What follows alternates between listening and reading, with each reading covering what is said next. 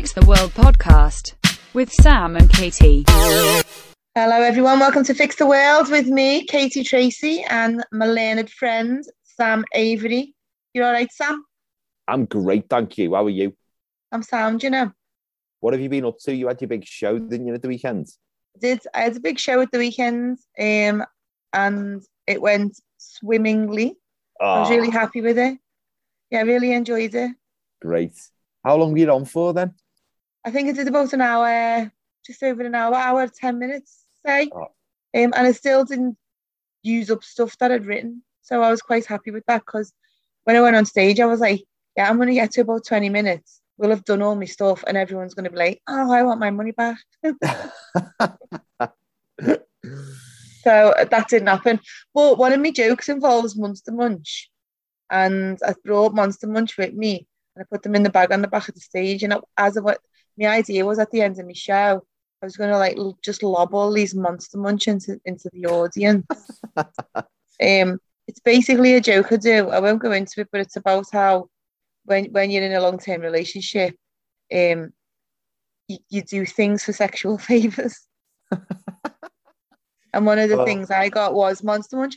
And um, so I, I did that joke. And then at the end, I was going to throw the Monster Munch in the audience. I was like, just a little, you know, fun thing. And I completely forgot. So if anyone goes to the Royal Court Studio and sees a little blue bag in the corner, there's six or seven pound bags of Monster Munch there, beef. So Oh. fill your boots. Beef as well. They're the Yeah. best. As far as teasers go for a joke that we're we're not going to hear on the podcast, that's as good as it gets, isn't it? Talking about sexual favors, sexual favors, and Monster Munch, and we're like, ah, how does she Yeah. connect those two dots? Yeah, well, you'll have to buy tickets to my next show and then you'll hear the joke. There we go. It's a little trailer for the next show. Is that the longest you've ever done on stage in one go? Uh, yeah, yeah. So I think that- before that the longest I've ever, because I'm terrible when when I go to like a night, I've got a watch now that buzzes to get me off stage in my time. I'm a terrible one for. Uh, you should always have to ask for someone to flash me like two minutes before I'm due to come off stage because I'll just I'll just carry on talk nonsense. If people will let me, flash, we mean like a, with a torch or a phone. yeah, like we, we don't mean you know penis and balls. Don't mean that. Because that might not get you off stage. That just might cause an encore. that might make you ask for help on the uh, on stage. Somebody, send Well, we- security. He's enjoying it. Stay on. Yeah, I remember the first time I ever did 20 minutes. And that that was about, I mean, that was about God, 15 years ago now. But that I'd only ever done 10 minutes at a comedy club. And um, it was Alexander's in Chester, and the, the the opening slot did 20 minutes. So I just told them I had 20 minutes and I didn't. I had 10. So on the train there, I was writing another 10 minutes on the train to Oh. get there. And I got there and I just, you know, I had 10 minutes that was all right and 10 minutes that I'd literally written that, you know, on the way there, on the journey to the gig. And I got there and I was dead nervous. And the headline act, because I'd only been going a couple of years, headline that was Russell Howard. And oh he, my god! he- I, but he wasn't famous then, but he was so nice. And he was just, he saw how nervous I was. And he went, yeah, like, I'll do a bit, bit longer at the top if you want. Because the headline used to go on first there for like five minutes before they brought the first act on. So we went on and did a bit longer. So I had to do less. And whenever I see him on the telly, I always think he's sounding. Oh, that's nice. Yeah. But it's it's weird when you get to it's like I suppose like fitness in it. You just you get to the next level of like time spent on stage and you just feel powerful. Yeah, I went. I I did about twenty five minutes, and I actually it was for um a, a, a international Women's Day event in Leeds. They were like the the the woman who was supposed to be doing like headlining it as couldn't do it. Could anyone go last minute? And I was like, it was like we'll pay the hotel and all that. I was like, oh, I'll go to Leeds. I just left work on the Friday and went to Leeds, and on the way there, I wrote. I had like probably about fifteen minutes or so, and I just tried to write another ten minutes. And I got there, and some of my jokes probably um a bit near the knuckle. They probably are, but and some of them will take the piss out of like women or as a woman taking the piss out of a woman, and some of them are anyway. Afterwards, they were like the the, the, the organizer of the thing come up to me and was like, "We really loved your stuff, but can you not do that joke if you ever work for us again?" And I can't even remember what it was, but like all these like radical feminists who were campaigning for period poverty to end just I'd, I'd made a silly joke. I can't even remember what it was, but I was mortified because I was like, no, I don't. I'm a feminist. What are you talking about? That's a feminist joke. It was. A, I'm making a point, and I was just like trying to tread water to backtrack, and I just felt like a bit of a knob after that. I was so like smug that I'd done 25 minutes. Oh yeah, but the thing is, when you when a joke's new, you don't really know how to like say it properly, so your point comes across completely wrong sometimes anyway. So even if you're trying to make, I mean, I've done jokes when I'm trying to make make. I, I remember trying to do a joke early on that was built. It, it, the idea was to build tension in the room and then pop it with the punchline, but the punchline didn't work. The punchline just made the tension worse. built this tension up, and I thought it's all right because I'm going to pop it with this line. I said the line, and it just got even worse, and it's just horrific. Oh, it's awful. Well, we, after the weekend, this weekend, I, I had a gig on Friday and a gig, a gig on Saturday, and both went absolutely brilliantly. So I was like buzzing. And then I had um, the gig that I run on Sundays, uh, the first Sunday in the month in Liverpool, and I'm the MC. And I was like really like feeling like I was going to be great again because I'd had such a good couple of nights, and it, it, nothing seemed to work. and I, I come out and I was like, oh, that's that's pissed all over my weekend. There. Yeah, but if you use the football analogy, you, you know, you, what you've done is you've gone to Wembley on the Friday and you've won 3 0 and you've got the cup. Saturday, you've gone to like Old Trafford and you, you've won 2 0. Scored on, su- on Sun, yeah, on Sunday, it's a it's a wet Wednesday night in Stoke, in it, and you've just got to dig in and get a nil nil. And if you get a nil nil, that's a really good result. yeah. That's the analogy I, I some yeah. games if you draw, you've you take the point and go home. That's, that's what you got to do. We should do an episode on the, bad. That's the nature of our job, I guess. It is. Well, it's a very weird. It's a very weird thing to do in it, and I think we should probably do a, an episode one day on like either bad gigs or just comedy in general, or like because there's so much to it, and you can just like the fact that we choose to do this and get on stage and what, why yeah, like what the fuck's the matter with us? Yeah, I, I why? spent on Saturday. I spent about five hours getting the train down to Bristol. Um, on my own, went in the hotel on my own, did a show, um, went back to the hotel, and then about another five and a half hours to get back on Sunday. And you know what? Loved every second of it. Loved every second of the whole process because it's just something I've always wanted to do, and I'm like, I'm doing it. Even at this point, yeah, there's that. There is that. It's like God, I never thought I'd do this, and I'm doing it. There, there a, a lad came to my gig on Saturday who I went to school with. He was in my form class, and he was legit the funniest kid in school. And I remember back then thinking he'll definitely be a comedian one day because everything he said was just used to make everybody laugh. And then he was there at my gig, and I was like, "Well, this is not how I expected that to turn out." yeah, strange, isn't it? I was dead shy. It's the whole process well. of like preparing, going into a green room, waiting to go on on your own, then going on stage on your own, it's pretty, I don't know, solitary job, but it's worth it for like what you get out of it when you when something works well, isn't it? Oh well, there's nothing better than when it works, especially when a new idea works. It is the best feeling. But that's the I suppose that's the difference between like playing a comedy club and then doing a solo show where you are just on your own. And whenever I do my solo shows, I just I don't have a support act. I just do it all myself. I don't have a stage manager. I don't have a tour manager. I just think I don't need all that stuff. I know to be on time. I know what I need, which is a microphone and a light. Yeah. And then I'll I'll do my show and then I'll go and meet everyone and then I'll go home. And a microphone, a light, and humans to listen to me. and your permission to entertain. That's the name of my next show. Fucking hell. And uh, so this podcast is called Disappearing Up Our Own Arse. And, uh, yeah. Yeah. So uh, this is Fix the World podcast. We fix the world every week, don't we, Kate? We try and make the world slightly try, better. Place. Trying. That's all we can and, do. Uh, this is our 21st episode, and we're back on Zoom this week because we, you know, if you listen last week, you'll understand we had a little bit of a, a problem with the with, with the premises, with the noise bill. Yeah, it was door. like being underneath the pyramid stage at Glastonbury. Not in a good way, not in like no. a ketamine fueled, you know.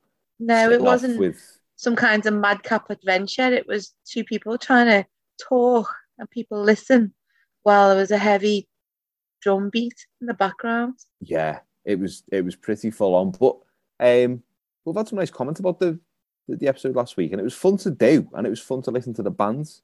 And Mm. um, I've just while we're on that, I've also had a couple of comments about. Um, well, I want specific comments.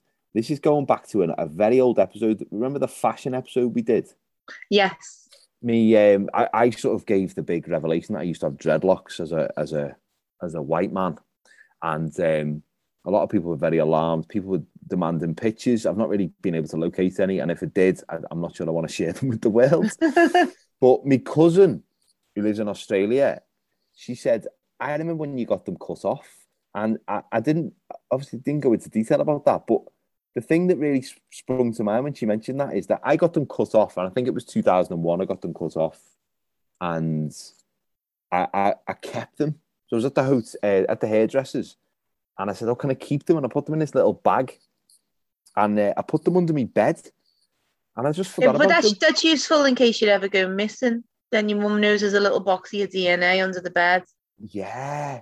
Or if I ever go bald, but that'll never happen. So we're safe there. But I was cle- I was cleaning my room about a year later, and of course this little bag of dirty dreadlocks Ew. is under my bed, and I have never ever shit myself like that because I just thought it was like Ah, like an alien or something. Never mind a big tarantula. It was far too weird looking for that. I thought it was like a oh, it was, it terrifying. Like what's that? Oh, it's me hair. Eh, What kind of box was it in?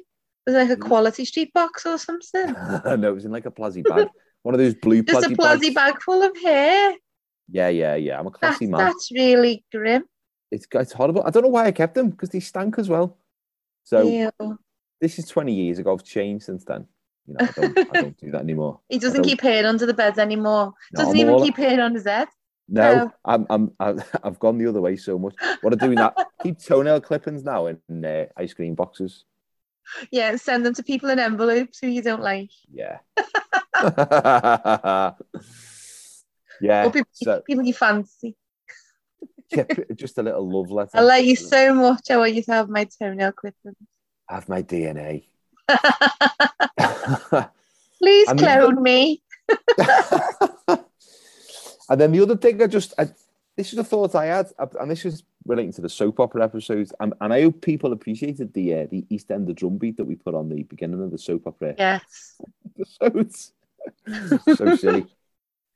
But you know what? I, I was thinking about the soap opera episodes, and this is afterwards. I was thinking, I, I love, I think all soap operas do this, some to more a bigger extent than others, but it's the level of exposition that they have to put into a soap opera script. You know, when they're like talking about, you know, something that happened, because they have to bring in all the other viewers, don't they? So they have to make sure no one's getting left behind. So that's why I murdered your your dad because he was cheating on me with that pig. In 1987. yeah, after the helicopter crashed into his mansion. But some great. people just, more. some people forget. Some writers just forget that some characters were horrible, and then make them Yeah. nice. And that, that that's that's mad. Yeah, I think more real life conversations should be like that. Because you know, sometimes people are talking to you and you haven't got a bloody hell, like bloody clue what they're talking about. Like, give me more exposition. You know that thing I'm asking for that, that, that I emailed you about that, I, you know, on your wedding day. it's like, oh, yeah. I know what you're talking about now. so yeah, so thanks for tuning in again, everyone. Thanks for Yes, thank you. joining us on our crusade. We're still um, we're still on the hunt for like a permanent home, so we'll keep you updated on that as we uh, as we as we have any information. Yeah, we will as and when the news comes in. If anyone can recommend somewhere we can go and record this podcast that is in the Liverpool area that you've used yourself, then please feel free. Unless you say, "Come and use my living room," I've used that myself, and do you mind if I watch you me in my dressing gown? Yeah, my downstairs toilet's soundproof. A little bit echoey, but if we just put loads of unused bog roll around, it should buffer Yeah. the sound quite nicely. Definitely. You know what, Sam? So- One of us needs to both have a man cave in our garden. These are these are popular now, man caves, aren't they? Oh well, that's that's on our list of things to do. You know, like the dream things to do with your house that you. I you- really hate that expression, to be honest. Oh no, I know. It's just that, like, we have these conversations, me and Rachel, about well, we'll, we'll knock this wall down and we'll convert the loft and then we'll add another six yards here and we'll get rid of the shed and we'll build a summer house at the back of the, the garden. It's like, yeah, but who's gonna who's gonna pay for it? And also, like, how are we gonna make like the first steps to get this done? Because it's just life's just hard, isn't it? You're just busy and then you're tired No, and you I, go to bed. I'm the same. I watch one episode of um, Grand Designs, and I'm like, so when we when we, we knock it all through downstairs and make it completely open plan, and then we build a little extension, and then in the back of the garden we'll have a pagoda, and Nick's just like, it's absolutely not fucking happening, Kate. It's not happening. I'm going, but we need a bigger kitchen. And he's going, there's only going to be two of us here soon. We do not need a bigger kitchen. I've what he doesn't realise is that that is where I go to dance. I need the space. That's where I have my little lady times. yeah, I wouldn't call it that. That's the wrong phrase, isn't it? There I go to express myself through movement. Rach wants an extension. I'm like, well, we can get a couple of pallets and an umbrella, and that'll do us till next year. So we'll be all right. Yeah. I- do want an extension, but we're not getting one. I do want a really one of those funky man cave shed things in the back garden. But I got a. But you know, beer pump. I don't even want that. I just want a space to sit that's mine. You know, that, that's and it'd be a mess, but it'd be my mess. Maybe I'd have a little a little beer. Wouldn't you get bored though? I'd only be in there for half an hour a week. That's why it's not worth getting. Yeah. When we get in from work, we basically just follow each other from room to room. Puppies. Hey, hey, hey, did I tell you this? Hey, hey, listen to this. Just pathetic. bumping into each other. You'll wait until I'm making the tea and come out and go, I'll do my butties. Like, just wait wait till I've done this. well, we're very social creatures, aren't we? Yeah, we are. We are like social. We're like um, them mice that they give ecstasy to in experiments. On tomorrow's world. It's like, we don't really want to be together all the time, but we're just conditioned now to just need to be in the same room as each other because otherwise we'll lose our minds. Great wedding vows. Great wedding vows. Lovely. Romance. Yeah, Both show uh, offs and we follow each other from room to room just in case one of us does something brilliant and we need the other one to see it. Is Mick a show off as well? Um, no, he's not. You know, he's, he's pretty quiet actually. Yeah, Rachel's not a show off. I am. I'm constantly jumping around and look at this. You know, and bearing in mind we've got two six year old kids who are doing enough of that. And I'm like, oh babe, look at me do this. And it's it's something completely Yeah. It's like I'm, you know, I'm holding a wooden spoon like a like like Hendrix used to hold his guitar, and it's like wait for the solo because I'll do it like it's like I, like it's me doing it. yeah. I'm trying to unload the dishwasher. You 43 year old bellend. no, Mick's, Mick's not a show off at all by any stretch. But when he, the odd time that he is, he, he will be, he'll go for it. Full full banana. Like it's like he never shows off, but when he does, he shows off to death. Like for instance, the example is karaoke. He doesn't really do karaoke ever, but when he does, he has to do it the best of to his ability, to the best of his abilities, and it's just brilliant because he probably goes to death with it.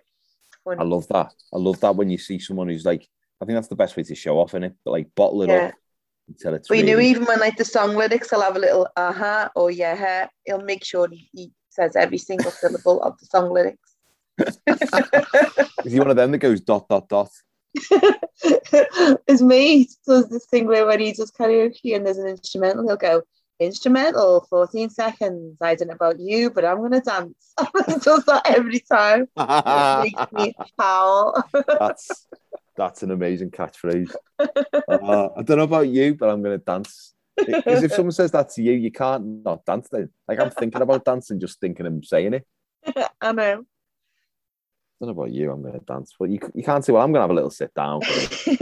Have had any other feedback then, Sam? Uh, we had someone get in touch about um, the what was the the other episode we did last week? We did the restaurants episode. Oh yeah, Um, restaurants. Yeah, and someone was saying um, they used to work in the restaurants, and I've got the name here actually. Um, Jane Bennett, which sounds like someone from Prison Cell Block H. sorry, sorry, sorry, Jane. Um, she said she used to work in a restaurant, and um, one day it was just a complete shit show because the chef and the management had all phoned in sick. So she was basically the only member of staff, and she had to get like her friends to come in and help. None of them could work any of the equipment. Oh, We spent the whole time apologising to everyone trying to make roast dinners, which to me no, sounds I like was just being like that. Look, t- toast. Just one toast. I can do on toast. cheese on, or I can do beans on, or I can do beans with. yeah. You can't have cheese with. Do you know what though? I'd rather cook a roast dinner than a cook breakfast. Oh, it's well easier.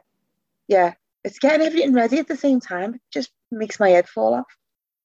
I remember once sitting in my house when I was a student and being so stoned. Me and my mate, we made a spreadsheet with every possible fried breakfast like ingredient you could have. And we thought, because we were just thinking, imagine having all of this on one plate. And the, I think there's about 46 items. My God, you if you if you had gone to a breakfast buffet in a in a, a hotel, you you would have lost your mind. Oh, God, yeah. But the thing is, if the buffets in, um, I, I stay in Premier Inn quite a lot because, you know, I'm a comedian and Lenny Henry advertises them. So there's a kinship there, isn't there? You've got to, you've got to stick with your, your, your peers. You don't want your hotel room to be too homely. No, you don't want to be, too comfortable. You want to you want to miss home, so you stay in a Premier Inn because it makes you miss home. the beds are pretty comfy though, to be fair. The beds are are quite nice. Um, although actually on Saturday in Bristol, I was in a Premier Inn and it was a, uh, what do you call it when it's accessible for disabled people? It's an accessible room, isn't it? It's just so it had So, like yeah, just, just yeah. Lower bed, higher toilet. Now I am a fan of a high toilet, and I would like to get a higher toilet in my house because I just I'm quite tall and I just feel more comfortable on a higher toilet. No, I don't like a high toilet. I feel like aesthetically, you need to have your bum lower than your knees to do toilet properly. That's scientific, actually. That's probably a gravity issue, isn't it? yeah, your bum needs We- to be lower than your knees to do toilet. I, we stayed in a house in uh, Ireland when I was a kid, and they had a padded toilet seat, which was like comfortable, and it was just horrible because I mean it was kind of been very clean, but it was mm. just yeah, not good. Don't But anyway. Premier Inn, I was in high toilet, low bed, and the low bed was really uncomfortable because it was two low beds shoved together, and I was lying in bed having this quite bad night's sleep, and I was thinking, I might complain about this in the morning, and I'm not someone who normally complains. And when I woke up, I thought, I'm not going to complain because I'm. You woke up, you thought, "Oh my God, I'm gonna be stuck between these two beds all my life now. Yeah. Like, I'm gonna find my dead cold body. I well, I was Yeah, I'm Yeah, what's it? between two single beds.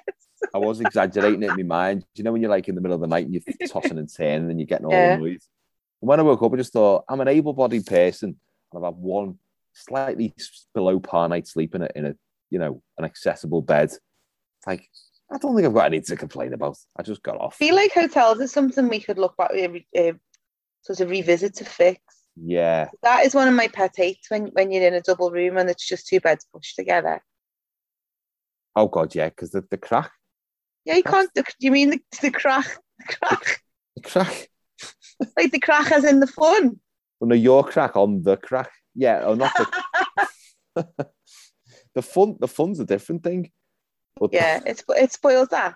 You just you've got that boundary, yeah, hotels is definitely a, a subject that we'll that we'll come back one to. that we need to fix. we definitely need to fix. There's a lot to do there. There's a lot to unpack. Yeah. Before Um, we go but- on to what we're fixing, can I just go backwards to um? This may be an unpopular uh, opinion, and people might complain, but I feel like I need to say it, and that is um. If a disabled toilet is empty, I am using it. And Yeah. because for all anybody knows, right? So just because it's there and it's empty, if there's no disabled person using it and it's empty, I'll go in. And if I come out and a disabled person's there and they go to me, but you're not disabled, and I'll just go, well, what if I was disabled? You still would have had to finish waiting for me.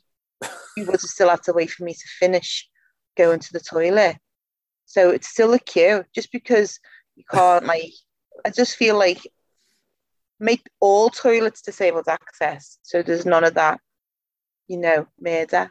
That would be That that would be I a good idea. could- Well, maybe one day we I fix could toilets. by going, well, why do you have your own toilet? we, we could fix toilets, or maybe very specifically, we could fix disabled toilets. That'd be a popular episode, wouldn't it? I'm sure. That's when I don't mind sitting on the high seat. I do love a disabled toilet. There is something really smashing about it. Just the Yes. size, the, Just uh, the the space. toilets, the space. It, I feel like Space to dance. The irony. Oh my god. Yeah. Space. Go to hell. but yeah, I do I do enjoy that. But yeah, make make all toilets disabled. There you go. And there's there's no there's no drama. no drama.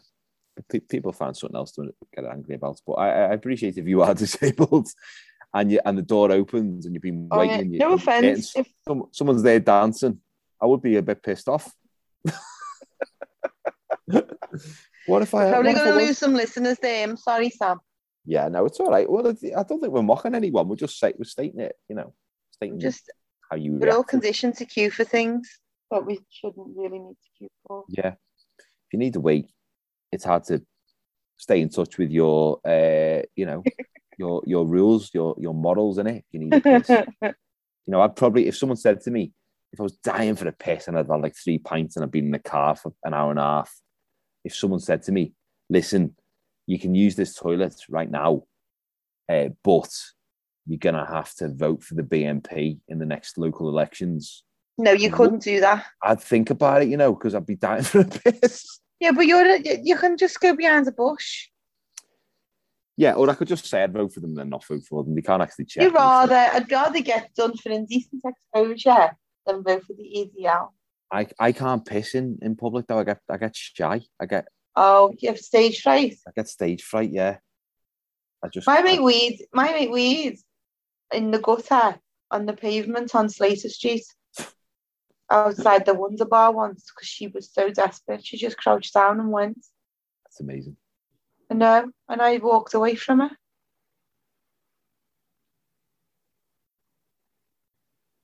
You still there, Sam? You, you you just sounded like a robot then, so I don't know what you just said or whether it, oh, I'm I still said I there. What did you just say?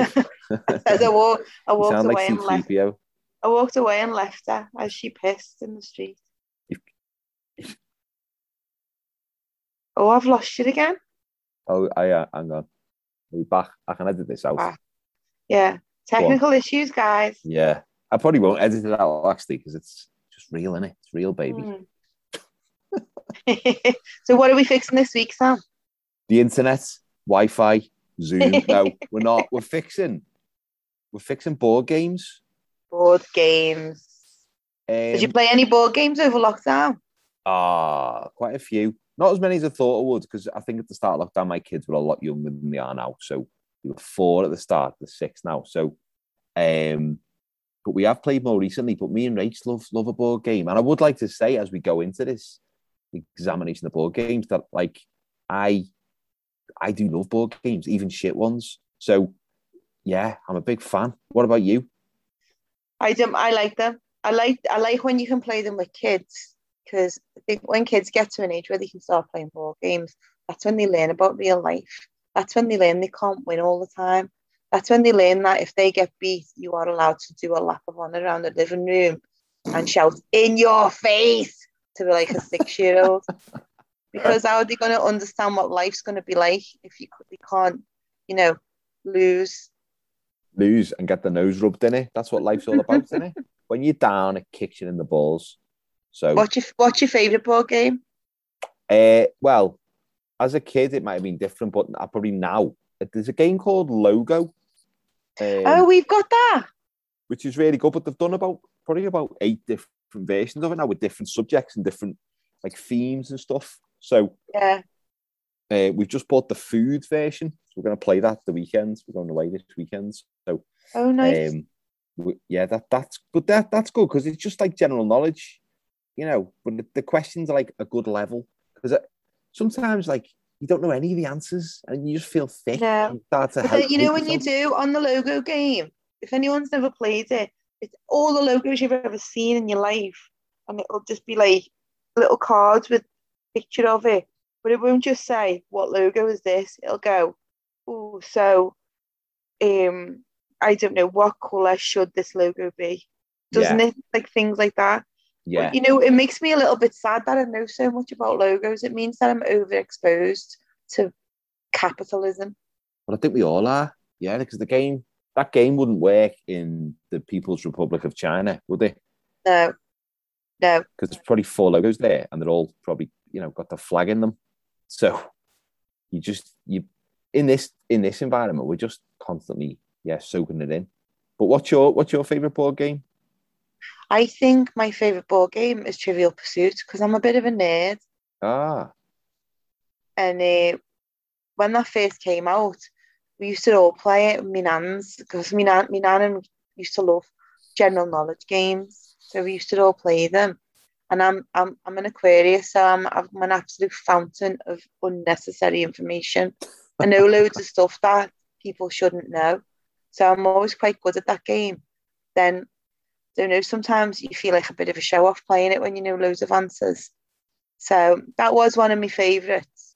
There was one when I was a kid, right? You might not remember this, or you might, and it it was called I Want to Bite Your Finger. oh it no! was amazing. remember the advert? I want to bite your finger. You play it in the dark. Yeah. Dracula will bite you. You get the vampire mark. Oh, So yeah. basically, it was like a haunted castle. And the first one to get to Dracula's coffin, put your finger in his mouth, and it was like two pieces of red pen. And it, it closed his mouth on you, and you got two little red dots on your finger. And, and that's how you won the game. And it was Oh. amazing.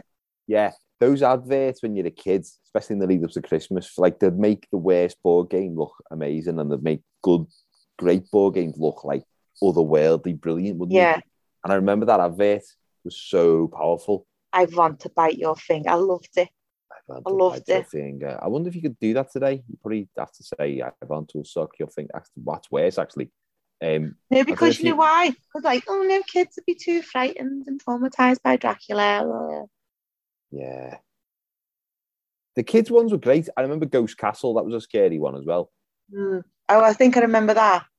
but the, I played that when I was like seven, and then asked for it for Christmas when I was nine, and that's a big age gap.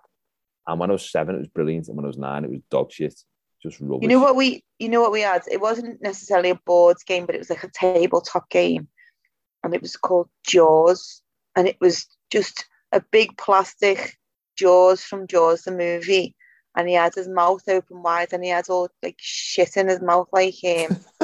I don't know, like a car tire or like um a leg or like um a piece of rope or a, a life buoy, you know, like a circle. What are Yeah. them circles Yeah, called? yeah. Like you know, life ring. What are they called? Why can't I think? Uh, uh, uh, what are they called? They're called a um, life, Life buoy. Yeah. Life boy sounds like a. So he had all these different things, and you, you had this like hook, and everyone took a turn with the hook. But his, his jaw was on this like elastic, and it was dead sensitive. So you could almost, if if you knocked the jaw, it closed on you, and you lost. Ah, yeah. It was dead good, bit like Buckaroo. A bit like Buckaroo, we've got a shark one similar to that, but it's not Jaws where you gotta like you gotta take his teeth out, and he's like if you if you're too, it's a bit like Operation, where you gotta be Yeah. like really specific, It's a you? very special. Yeah, I didn't understand like the um, you know, operation, and it'd have like um, funny bone and and the heart, but then it'd have the water on the knee, and it was like a tap, shaped like a tap, a little bone, Yeah, and then it'd have bread basket, which is not even a bone; it's like your gut. Um, I, I just like bits of the body that we we didn't call it because it was American, and there was no like British equivalent. It was mad. yeah, it was very American, and I remember the advert. Can I sing you the song from the advert? Go on. Operation, you're the doctor. doctor. It's so much fun to play. Operation, Yeah. You're the doctor. It's so much fun to play, and it was was for about five minutes when it, it wasn't. Yeah. I wonder if anyone played that game and, and went into you know surgery like a job, like became a surgeon. Yeah, imagine if they had operation now, you'd be like, oh, it's your turn, open your cards, what have you got to get? And you'd be like, oh no, this says uh, the waiting list's three years long, so someone else will have to take it. Yeah. And like next door, I've got like a private version, and they're they're, Yeah. they're all paying to go. But it's the same with Monopoly. I've got this bit that I'm trying to write for the next show about Monopoly, which I do enjoy, but like making a Monopoly that's realistic, like for nowadays. So like raise the property prices so no one can afford anything. And like, Oh well, that's just London, isn't it? yeah, get rid of all the utilities and just have Amazon. Do you know what? I've never, I've never finished a game of Monopoly. I've I've walked off in the middle of an argument, if that counts. Everyone does that. Somebody gets a cob on a Monopoly and walks off. Yeah. Just or just it should say that on the instructions. The game is over when somebody throws every all the pieces everywhere and shouts, Oh fuck off, will you at their family. You capitalist twat. yeah. Which which figure do you always want to be in Monopoly? Uh, the dog or the hat. Oh, I always want to be the dog. Yeah. The dog's got game, Mm, and the hat makes me feel like Lord Snooty yeah. and the Beano. So, uh, I mean, one of the big throwbacks from the 80s that we've got at the moment, which the kids love, is Mousetrap. Oh, I mean, no, too many bits to settle. Oh, it's a nightmare. It's a fucking nightmare. And if one bit is gone, the whole thing falls apart, which is Yeah. kind of like why, why don't I why don't I just go and design a new satellite? Put that together because I'll be quicker. yeah, no, that and KerPlunk as well. That used to take fucking ages to settle. yeah. We got a jag version of, of KerPlunk. It's like a snide version, so it's it was like two quid, and it doesn't like you know you put the little uh, sticks in, but all the sticks don't stop the marbles properly, so all the all the things just fall through. It's just shite right from the beginning. It's like ah, this is shite. Yeah. Doesn't work. You get loads of those snide versions of games. Yeah, you do. You know what? A game I never understood and never learned how to play. Cluedo. Never played that. It was weird. It was like designed for rich people who knew how the way around a mansion. Yeah, that that's not something I uh, I've ever dabbled with really. No, they should modernise that because it was all like, oh yes, it was Professor Plum in the study with the pistol. Well, Yeah. no, yeah, it was Macher in the pub with this six-barrel shotgun. With the screwdriver, and he's not dead yet. He's he's just moved, but I've got his wallet. Yeah. yeah, it, it was it was Katrina in the hairdressers with a pickaxe. Think let's modernise it. Yeah, with a toaster in the bath. That'd be good.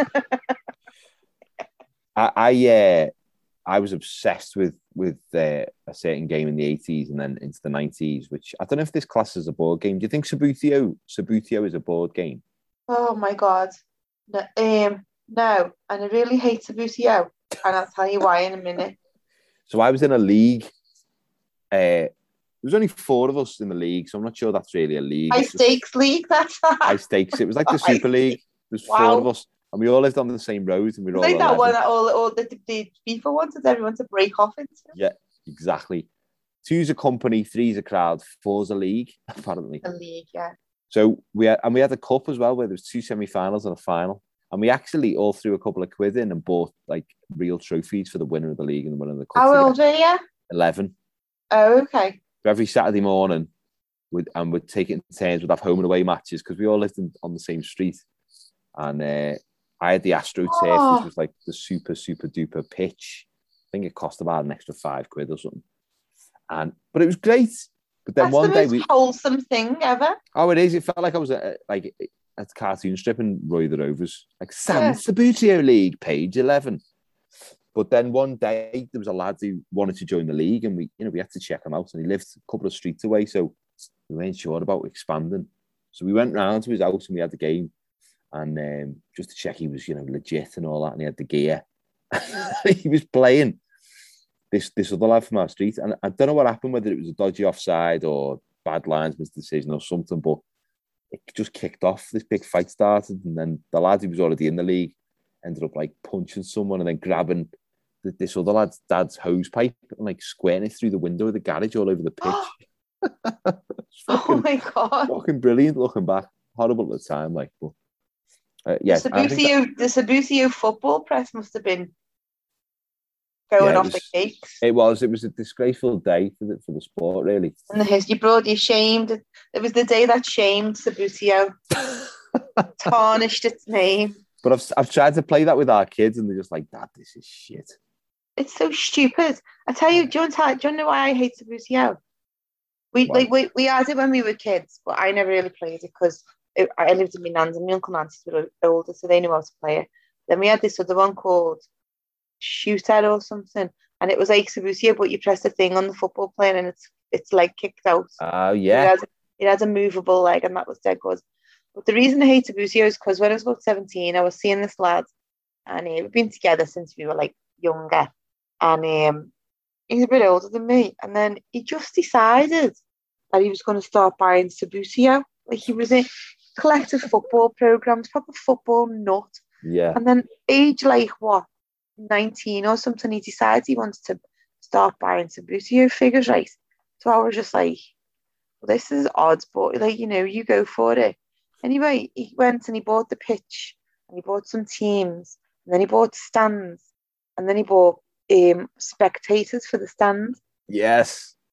But it, it turns out that it was cheaper to buy the nude coloured Yeah. the I nude coloured spectators than the, the spectators who had actual coloured like clothes on. So he went and he bought a load of nude spectators. Then he went and bought all this like um like acrylic paint. And then one night I was in his house and he's there and he went, has all the t- newspaper on the dining table and that. And he went, I thought tonight that we'd we'd paint me spectators. I was just like, sorry, bro. Ah. This is this has come to an end. It's been nice Uh, knowing you. oh dear. Come on. This has So come to a I natural was like, conclusion. uh, no, I'm not sitting painting naked spectators with acrylic paint when I should be out in the paradox dancing to CeCe Peniston. Please let me live. Oh Jesus Christ! That's that's a great way to get rid of a partner, though, isn't it? Just start by. That's Yeah. great, did it? He, he wanted to break up with you, but he couldn't handle the conversation, so he Yeah, didn't want to be the bastard, so Yeah, he, he made me be it by making me paint the that was his version of Chandler when he started smoking. yeah. But then I had all the nudie spectators, and then I just I just stuck them down. But like some of them didn't stick to the stands, and I only had two stands. And when I used the stands, the table table wasn't big enough, so I had to play on the floor. So the ball just kept hitting it, and every time the ball hit it, all these nudie spectators would just collapse on top of each other and just have a big like, massive like a orgy, big orgy, in yeah, the stands. big dirty orgy in the corner flag. So yeah, it was it was pretty pretty hot stuff, you know what I mean? So, and I've been a swinger ever since. That's probably why where I got it from. So, uh, but yeah, that, I mean that's a proper like retro game, innit? Have, Yeah. you, have you got any games you still play regularly then with like Mick, So play Scrabble. Scrabble? We played, we played a lot of Scrabble over lockdown.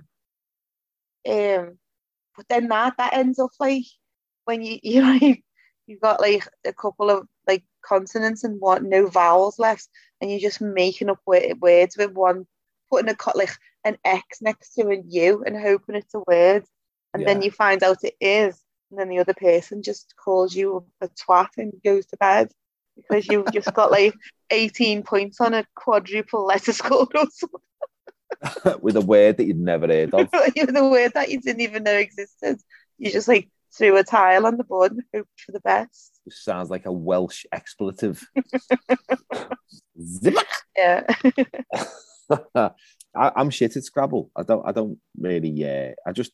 I, I've got a thing in my brain. If it's weird because like I don't mind a challenge and I don't mind if something's hard, but if something requires a specific type of brain power, I just go. Ah, do you know what? It's easy to just give up. Like I just sort of just give up. Like I prefer the games where you need skill though, because the other ones just like chance. Just depends on the roll of a dice. You gone again? Yeah.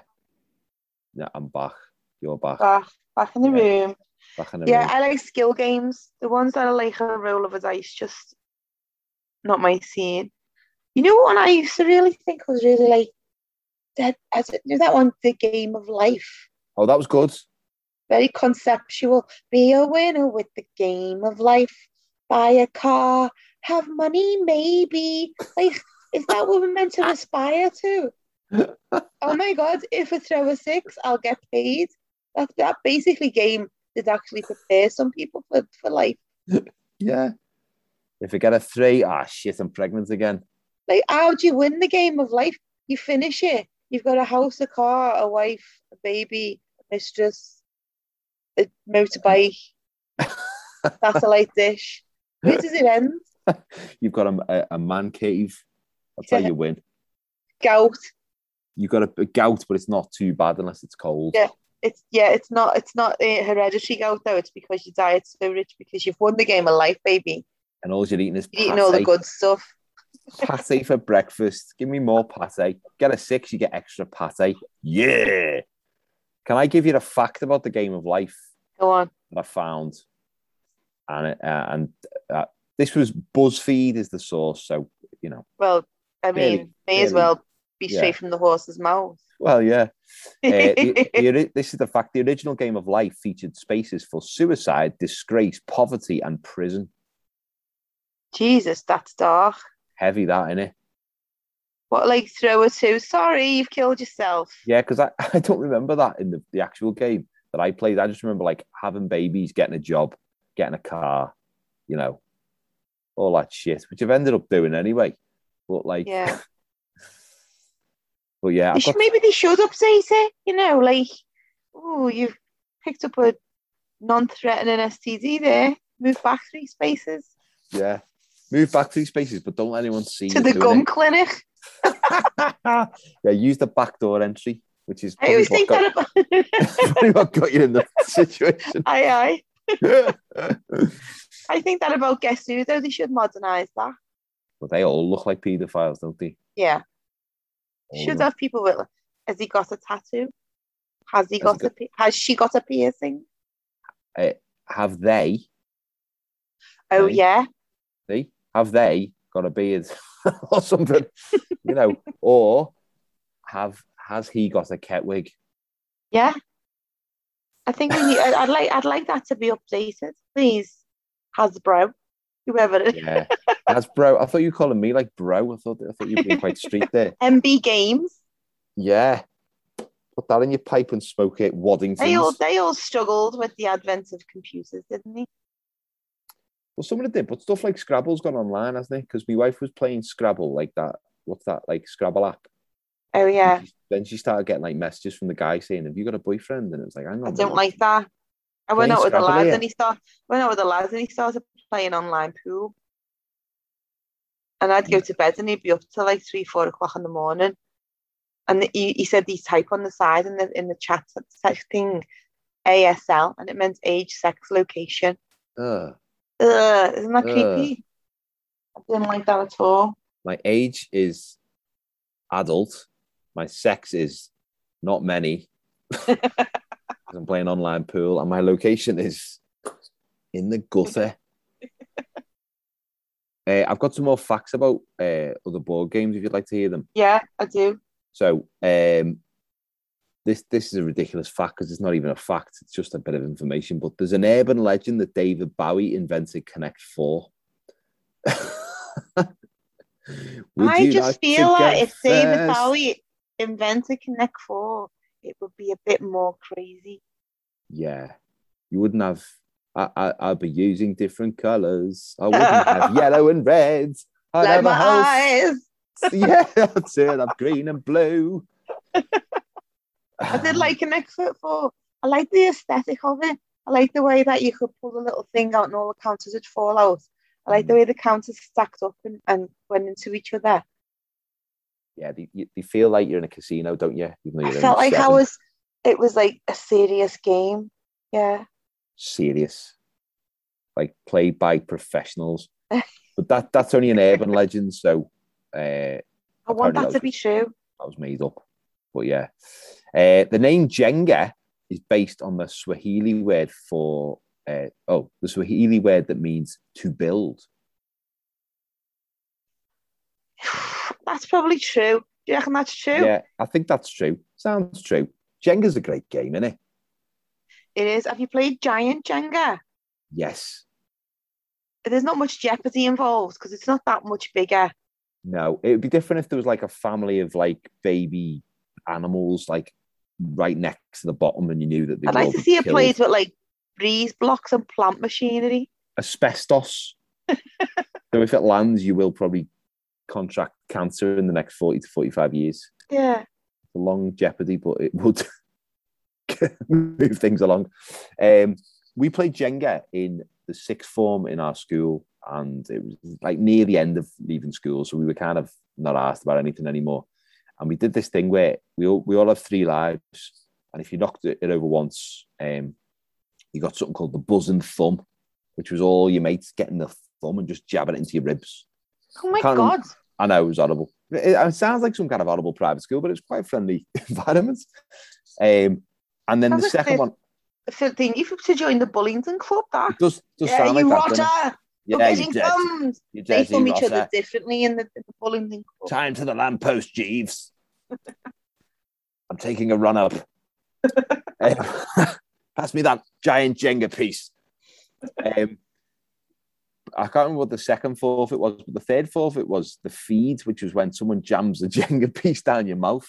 And obviously, I, I knocked, I, I lost three lives, so I just jumped up and legged it. And everyone's chasing me with these Jenga pieces. and I'm laughing because it's me mate, so it's funny, but I still don't want them to do it to me. And I jumped Oh in- my god, that's weird. That sounds worse than that scene in the deer. What's the way they make them play Russian roulette? was similar similar energy. And I died. their into- little bandanas around their head, sweat pissing off them with a gun. yeah, At least yeah. they getting Jenga pieces jammed down the throat. Jenga bumming. Put that on your list, Waddingtons. Have you got Um, any more? Yeah, the uh, the longest Monopoly game ever went on for 70 straight days. I don't believe that. Oh god, imagine those people though. No, I reckon it's probably some hipsters going, yeah, man, play Monopoly for 70 days just to see if we could. Yeah. We, we, we, we unraveled capitalism, dude.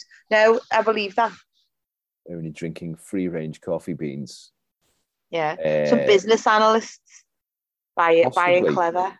Yeah. Yeah. And then the final fact I've got is the patience in operation is named Cavity Sam. Well, Isn't that a T Rex song? Is it? Cavity Sam on his Telegram Sam. Cavity Sam. Oh, Horrible nickname to have, innit? That's why I don't want to Yeah. go to prison. No, I mean, could be the name of a brilliant drugs runner. Yeah, like a mule. What? What? You've got you've got six million dollars worth of cocaine to get from Colombia to Munich. You need Cavity Sam. Yeah, He'll he'll box that off for you, no problem. he, he could get double that in. He's he's a, he's a freak, man. It's all because he, he used to play Jenga in Oxford University, and uh, his his cavities are huge now. Mm. So never mind. He could fit Mexico in his cavities. That he could move that entire country. But Yeah, the first um, board game, eh, the first board game you'd ever play, it's always snakes and ladders, isn't it? Always, yeah, always. And that's another thing that sets children up for the realities of life. It should be called "Don't Get Too Cocky, Dickhead." That's what it should be called. Because there you are, thinking, coming up the ladder, think you're going to win. And then you get to number 99 and lands on a snake, and everyone's like, see, pride comes before a fall. It's like an, a, a Mm. massive like lesson to be learned. I would buy a game Let's called. let's rename it. Don't get too cocky, dickhead. Yeah, that's beautiful. beautiful idea. I It's, think so. it's just that that fly off the shelves this Christmas. Imagine the advert. Never mind, Yeah. I want to bite your finger. Don't get too coffee, cocky, dickhead. Great. How would you Yeah. fix board games? I would up, up, update them. Hmm, Like the way I suggested updating Cluedo, make it more relevant. Not every, not every murder has to happen in a mansion. yeah. It could happen, you know, in a regular place. Yeah, but I suppose that's what soaps are for, I guess. Um, I would up, update the likes of, um, as you said, Monopoly. Make it about real Yeah. places. because there's only there's only there's probably it's that thing like the top one percent of rich people. The, the top oh, what's what's the percentage? So the rich people are in the top percent, one percent of the wealth of the whole country or something is owned by one percent of people. I'm not Yeah. explaining that very well. I know you mean. It's very. They're very the only people, but what I'm saying is they're the only people who could look at today's monopoly board and go, that makes sense to me. Yeah. Yeah. We like none of us are owning like several houses and then a hotel, are we? Maybe they should bring it out in like um I don't know, like volume. So volume one is like the distribution of wealth is like where you're at. You are wealth. So you can buy volume one, which is the city of London. But then it could go down every like volume two is like, okay, so you send your kids to private school, you've got two houses, so you can have volume two. That's like a little bit less than the city of London. Say, I don't know, for instance, um, Chester. Um, Yeah. Volume three, um, you're doing all right. You own your own house. You know, you work for yourself, for instance. Then that that's a different. Each each Yeah. then up to like to the end where it's like you know, Monopoly, the homeless version. we just trying to buy cardboard boxes and the next meal. Mhm. That'd be quite bleak though, wouldn't it? I mean, it I would like be quite bleak, but I think um, some some sick bastards would buy that and get a kick out of it. Imagine playing that with a nice selection of cheese and wine. You'd, feel like a right swat, wouldn't you? I've got no fixes for board games. You know why? Because I, I love them all. Like I love the good ones because you can play them again and again. They're great, but I really love the bad ones. The bad ones where you're like, this is shit. I had the Only Fools and Horses game. You know when they make a board game out of just like a, a successful franchise or like a TV show. Yeah, Thoughts gone into the game. It's just all the characters and all the it's just silly. Yeah, it, totally. It was it was bollocks, but there was this button and it kept playing the the, the get your money in the the, the, the suitcase from, and every time that played, all of us in our family just look at each other and just we just all mouth the words, "This is shite," but it's dead funny. oh, you know game, what game um, I had, and it was a program on kids TV called On Safari, and it's hosted by Christopher Biggins, and I had the board game of that, and that was good. Oh yeah, But kids, but kids games now though, they're a little bit like they've dumbed them down loads. Like my mate's kids have got a game where um you twist the dog's tail. It's a plastic dog. You twist its tail, and a blob of shit comes out. oh Jesus. And if the red blob of shit comes out, or whatever color, but it can't be red because that'd be like vile. but like you lose the game, or or if no shit, if no shit comes out, you you go to you carry on playing. and then What's- if it gets to your turn and shit does come up, you're out. What's that called? I found two shit on your carpet. yeah. yeah. And there was another game that Sam had when he was little called Gooey Louie. Oh yeah, I played it was that. a face with like slime, snot, and you, each turn you went to pick snot out of its nose. Like, where where are the learning games? Well, you got to learn how to pick your nose, I suppose, when you're little. Hmm. Yeah, I mean the educational games sometimes can just be dead boring as well. It's, it's, it's having the fine balance in it between fun and you know useful, but it's just it's a tricky balance to have. No, it's them. You know, them people who've got kids, and you go, "Oh, what shall I buy them for Christmas?" And you go, "Oh, uh, well, they they're really into uh, the British Science Museum, so if you buy them one of those boxes with an experiment in," I'm like, "Oh, all right, Joe, you just don't, don't kill the buzz. It's Christmas. Let them have fun. Yeah, get Don't them want to some. You sit know, there and work on the theory of relativity on Boxing Day. You're all right." bought them some fireworks from Johnny down the street and loads of loads of matches. That's the best way to learn. yeah. Learning your face off. So you wouldn't fix game. You like them the way they are. I like them the way they are. I, I, it'll be interesting to see over the next, you know, 20 years with like virtual reality and the way gaming's gone, whether they stand the test of time. But there's something quite nice about games, isn't there? There's something quite nice about having a break from the screen, sitting around the table with your family or your friends and just and just, you know, playing a game together, a physical game. It feels quite feels quite traditional, doesn't it? Yeah, it does. It, it is a nice thing to do. Like the times we've sat around the table and played a game, especially over lockdown, we've had a laugh every single time. So yeah. So if you've got any fixes for board games or any thoughts on board games, do get in touch with us. We've got an email address, fixtheworld999 at gmail.com. Why have we got 999, Kate? Oh my God, as if you need to ask. We are the fifth emergency service. Yeah. Fifth or sixth, we haven't quite figured out which, but we're, we're I think we come 10. before probably RNLI, to be fair. I think so, yeah. Yeah. um, and then in future episodes, if you've got any any uh, ideas or thoughts you want to contribute to our future episodes, we are going to be talking about Halloween soon. I can't wait. I can't wait for that. We need a venue before we do that because we need to Yeah, dress because we're up. going and to if we- dress up. If we dress We'll up and just do it, if we dress up and just do a Zoom audio show, it's not quite going to be worth it, is it? No, it's not going to be the same. But I think I think we should do what the Halloween one. We should go to a venue, but we should drink as well I think we should. Yeah, probably the during the blood, of, podcast. the blood of virgins as well, if, if possible, if it's if it's We'll, available. we'll find a, a, co- a I want to bite your finger and play it live.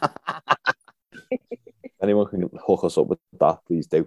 And then yeah, we'll, we'll, we'll fix hotels as well, won't we? So we will fix any, hotels. any thoughts on hotels? Get in touch. Um, are you going to be doing your show again?